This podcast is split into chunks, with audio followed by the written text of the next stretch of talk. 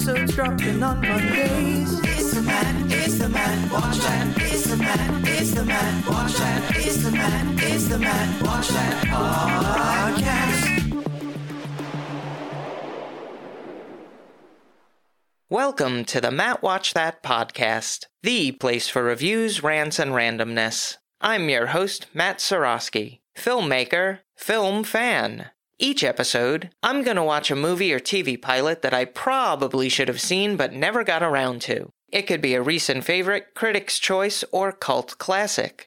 Everyone can join in on the fun. Follow me on Twitter, Instagram, and Facebook at Matt Sorosky. You can subscribe to my YouTube page where I'll post videos and clips from the show. If you have any opinions on what I've discussed or suggestions as to what I should see next, use the hashtag MattWatchThat on social. Before we start, we're kicking off the new season of the Matt Watch That podcast with back to back episodes. That's right, a double feature, if you will. Two classics in their time. But first, I hope everyone had a happy new year can you believe we've made it to 2022? I have a good feeling about this one. I dare say things might be getting back to normal, or a new normal, as it were. I've never been a big fan of New Year's. I certainly look forward to being off from work, getting some time to recharge, do some writing, binge some series, work on music. But as a holiday, it feels like an afterthought, especially with all the festivities of Christmas. I mean, it's got lights, songs, cookies, presents, and New Year's has, a ball dropping. Woo! Even the point of the holiday is moot. I don't know about you, but I've given up on resolutions because even if you want to turn over a new leaf, it's tough to do it in the middle of winter. Want to take care of that spare tire? Go out for a run. Oh, wait, you can't unless you want pneumonia. Or if you're in LA and you go out for a run, you're going to get assaulted.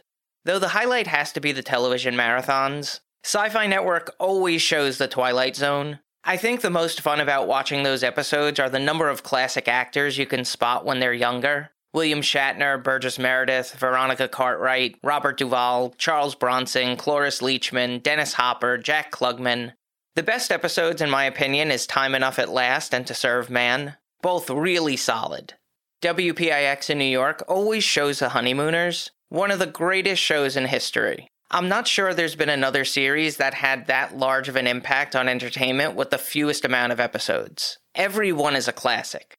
Tell me about your favorite New Year's traditions using the hashtag MattWatchThat on social. On to the main attraction. Each review will end with a ranking out of 5 stars. 1 star is skip it, 2 stars watch at your own risk, 3 stars standard fare, 4 stars worth checking out, and five stars, must see. Now, if I give a title five stars, it doesn't mean I'm comparing it to Casablanca, Jaws, or Seinfeld. I rank titles based on other movies or TV series in that genre and at that time period. So let's jump into it. These are my ruminations and observations of the movie Say Anything from 1989. How'd I miss it? For some reason, I skipped over a lot of 80s teen comedies. Outside of Ferris Bueller's Day Off, Weird Science, and The Breakfast Club, none of them really appealed to me. I felt that way about 80s synth pop as well, but in the last five to seven years, I've rediscovered my fandom of everything 80s and realized it was probably the best decade.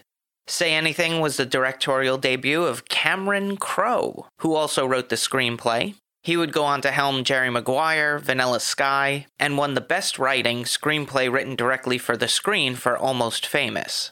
This is something to look out for. Stone Gossard, guitarist of Mother Love Bone, Temple of the Dog, and Pearl Jam, makes a cameo appearance as a cab driver. So we meet Lloyd Dobler, a high school senior on the verge of graduation. He's a slacker with a heart of gold, someone you root for, an internal optimist, he lives with his big sister Constance and nephew J-Man, a favor to their parents while they're over in England. The brother sister pair is portrayed by brother sister pair John and Joan Cusack. He starred in High Fidelity, Grosse Pointe Blank, Eight Men Out. It's always a nice surprise seeing him in Stand By Me because I always forget that he played Gordy's older brother. Joan was in Working Girl, In and Out, and Shameless, also the voice of Jessie in the Toy Story movies. Lloyd expresses his desire to ask out valedictorian Diane Court to his best friend Corey Flood. He feels there's a connection because they had lunch together once. I should clarify. They were both at the mall in the food court, separate tables, but that's enough for him to believe they're a match. Again, optimist. But Corey's a big slice of reality pie, shutting down Lloyd's dreams of dating someone in a different social circle. I actually prefer those types of friends. Hey, do you think I have a chance with her? Nope. All right, thanks for that. But I think it's more out of caution and caring than it is to be dismissive. She also had a bad breakup that led her to attempt suicide. Corey is played by Lili Taylor, who worked on Mystic Pizza, Rudy, and Ransom. Anyone remember that film? I haven't seen it played on TV in like at least 10 years, but it's a really suspenseful movie. I also saw her on Broadway in the play Marvin's Room with Janeane Garofalo. There's a third friend in their party named DC, but she's about as useful as a BA degree in film with a minor in mid century art. So Diane is a brain trapped in a body of a game show hostess, but doesn't realize how attractive she is. She lives a somewhat sheltered life with all her focus on academics, never having the time for parties or socialization. She's performed by Ione Skye, known for Wayne's World and Fever Pitch. Lloyd summons up the courage to call up Diane. He's intercepted by her father, James Court. He owns a nursing home where his daughter works, and currently under criminal investigation from the IRS for taxes. John Mahoney of Moonstruck in the Line of Fire and Frasier fame plays the father. He tells Lloyd that his daughter isn't home and jots down the message to call him back. James receives another call informing him that Diane won the Reed Fellowship. She'll be studying at the finest institutes in England. When she arrives home, Diane sees the message from Lloyd and gives him a call. She initially rejects his offers for a date, but he convinces her to go to Valerie's party, which is all the rage. This is my odd movie observation.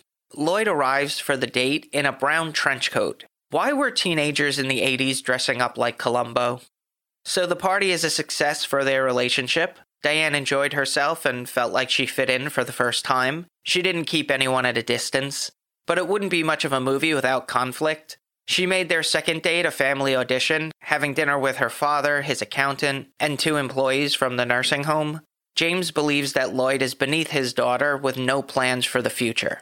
This puts a crimp in their budding relationship, along with Diane's pending departure for England. Now for a little trivial trivia. If the dojo where Lloyd teaches kickboxing looks familiar, it's because it was also featured in The Karate Kid. I really liked Say Anything. It's a mature 80s high school romantic comedy. I've always enjoyed Cameron Crowe's work. His movies seem much more accessible than other writer directors. This film seems like the next evolution from The Wild Life and Fast Times at Ridgemont High, which I actually forgot he wrote. The dialogue between friends feels very genuine, and in fact, as someone who had many best friends who were girls, pretty spot on accurate, I've had some of these same exact conversations. I was definitely pulling for Lloyd and Diane. He's pulling her out of her shell. She's making him want to be a better person. Both will grow from the relationship whether or not they stay together.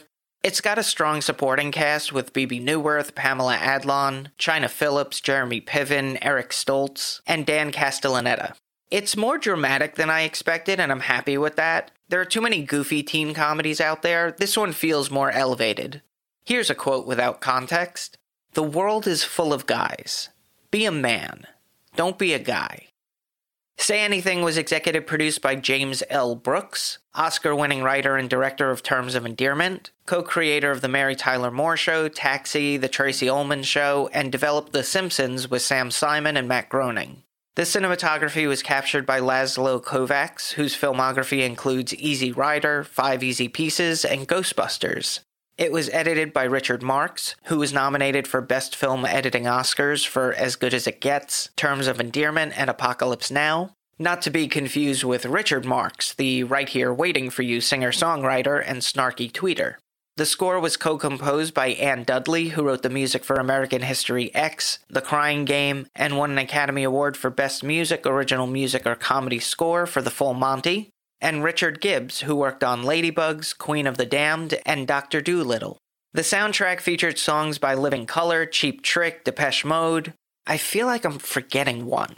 Ah, yes, Peter Gabriel, of course. Now, I've never been a big fan of his solo work. Actually, I wasn't a fan when he was in Genesis either. But In Your Eyes is a top 10 song for me. I never get tired of listening to it. And his rendition of Heroes is beautiful and was featured over a very emotional scene in Stranger Things. Inevitable Stranger Things reference. Really? You created a stinger for that? Oh boy. The music was geared toward the genre of rock, which kept the movie more timeless, whereas if they used a-ha and Flock of Seagulls, you could instantly peg it as the 80s. The runtime is 1 hour 40 minutes. It had a budget of 16 million and grossed 21.5 million at the box office. I give it 4 out of 5 stars. Add half a star if you're a Gen Xer. If you've seen Say Anything and have opinions on the movie, let me know what you think using the hashtag MattWatchThat. Moving right along, each episode, I'm going to post clips that I think people should watch. It could be movie trailers, music videos, interviews, or something completely random. Search for my YouTube page and there will be a playlist called Matt Watch That Playback. So I wanted to start the new year outright with some feel good videos, and nothing says feel good to me like animals.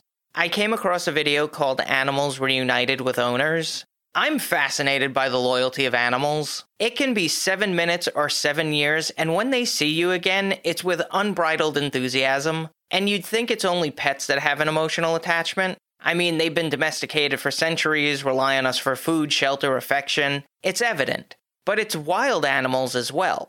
I understand when there's a familiarity there, especially if the wild animal is rehabilitated or raised in captivity, but they still have that animal instinct. That's why you hear stories about chimps clawing their owner's face, bears tearing off a person's arm, tigers attacking their trainers. At the end of the day, they're still wild. But we're not deserving of animals, not only of their dedication to us, but according to the CDC, there are actual health benefits from owning a pet. Outside of exercise and socialization, playing with a pet can decrease blood pressure, reduce stress, and even lower cholesterol. So, whether it's a soldier returning home or a rehabilitator reunion, watching their unconditional bond should bring a smile to us all. The clips are available in the Matt Watch That playback playlist on YouTube. Check it out. Now it's time for the recommendation. Yes, that's the word recommendation with Matt in the middle. I'm going to end each podcast with my own recommendation of a movie or TV series. Today I'm talking about The Movies That Made Us, created by Brian Volk Weiss. He's produced many stand up specials through his company Comedy Dynamics. He's also worked with my friend Maureen, who I spoke about last season in episode 39 of the podcast. If you were born and raised in the 80s and 90s, this series is the greatest hits of the blockbusters we've grown up quoting. They include Back to the Future, Jurassic Park, Halloween, Aliens, Home Alone, Dirty Dancing, Robocop, and more. There are interviews with casts and crew members who reminisce about the filmmaking process and how it's influenced pop culture. The only part of the episodes that can be annoying is the voiceover guy. He interjects snarky comments a little too often, it sometimes feels like a 60 minute TikTok video. Let the comedy breathe, guy. You don't have to be funny every 7 seconds. But if you can get past that, it's an easy watch. Put it on in the background, enjoy the trip down memory lane. The Movies That Made Us has been on for three seasons, 16 episodes, beginning in 2019. That's all for this edition of Matt Watch That. Thanks for listening to me babble. You can follow me on Twitter, Instagram, and Facebook at Matt Sorosky. You can subscribe to my YouTube page where I'll post videos and clips from the show. If you have any opinions on what I've discussed or suggestions as to what movie or TV pilot I should see, use the hashtag MattWatchThat on social. Head over to mattsorosky.com for the latest news and updates, and come back next time for all the reviews, rants, and randomness.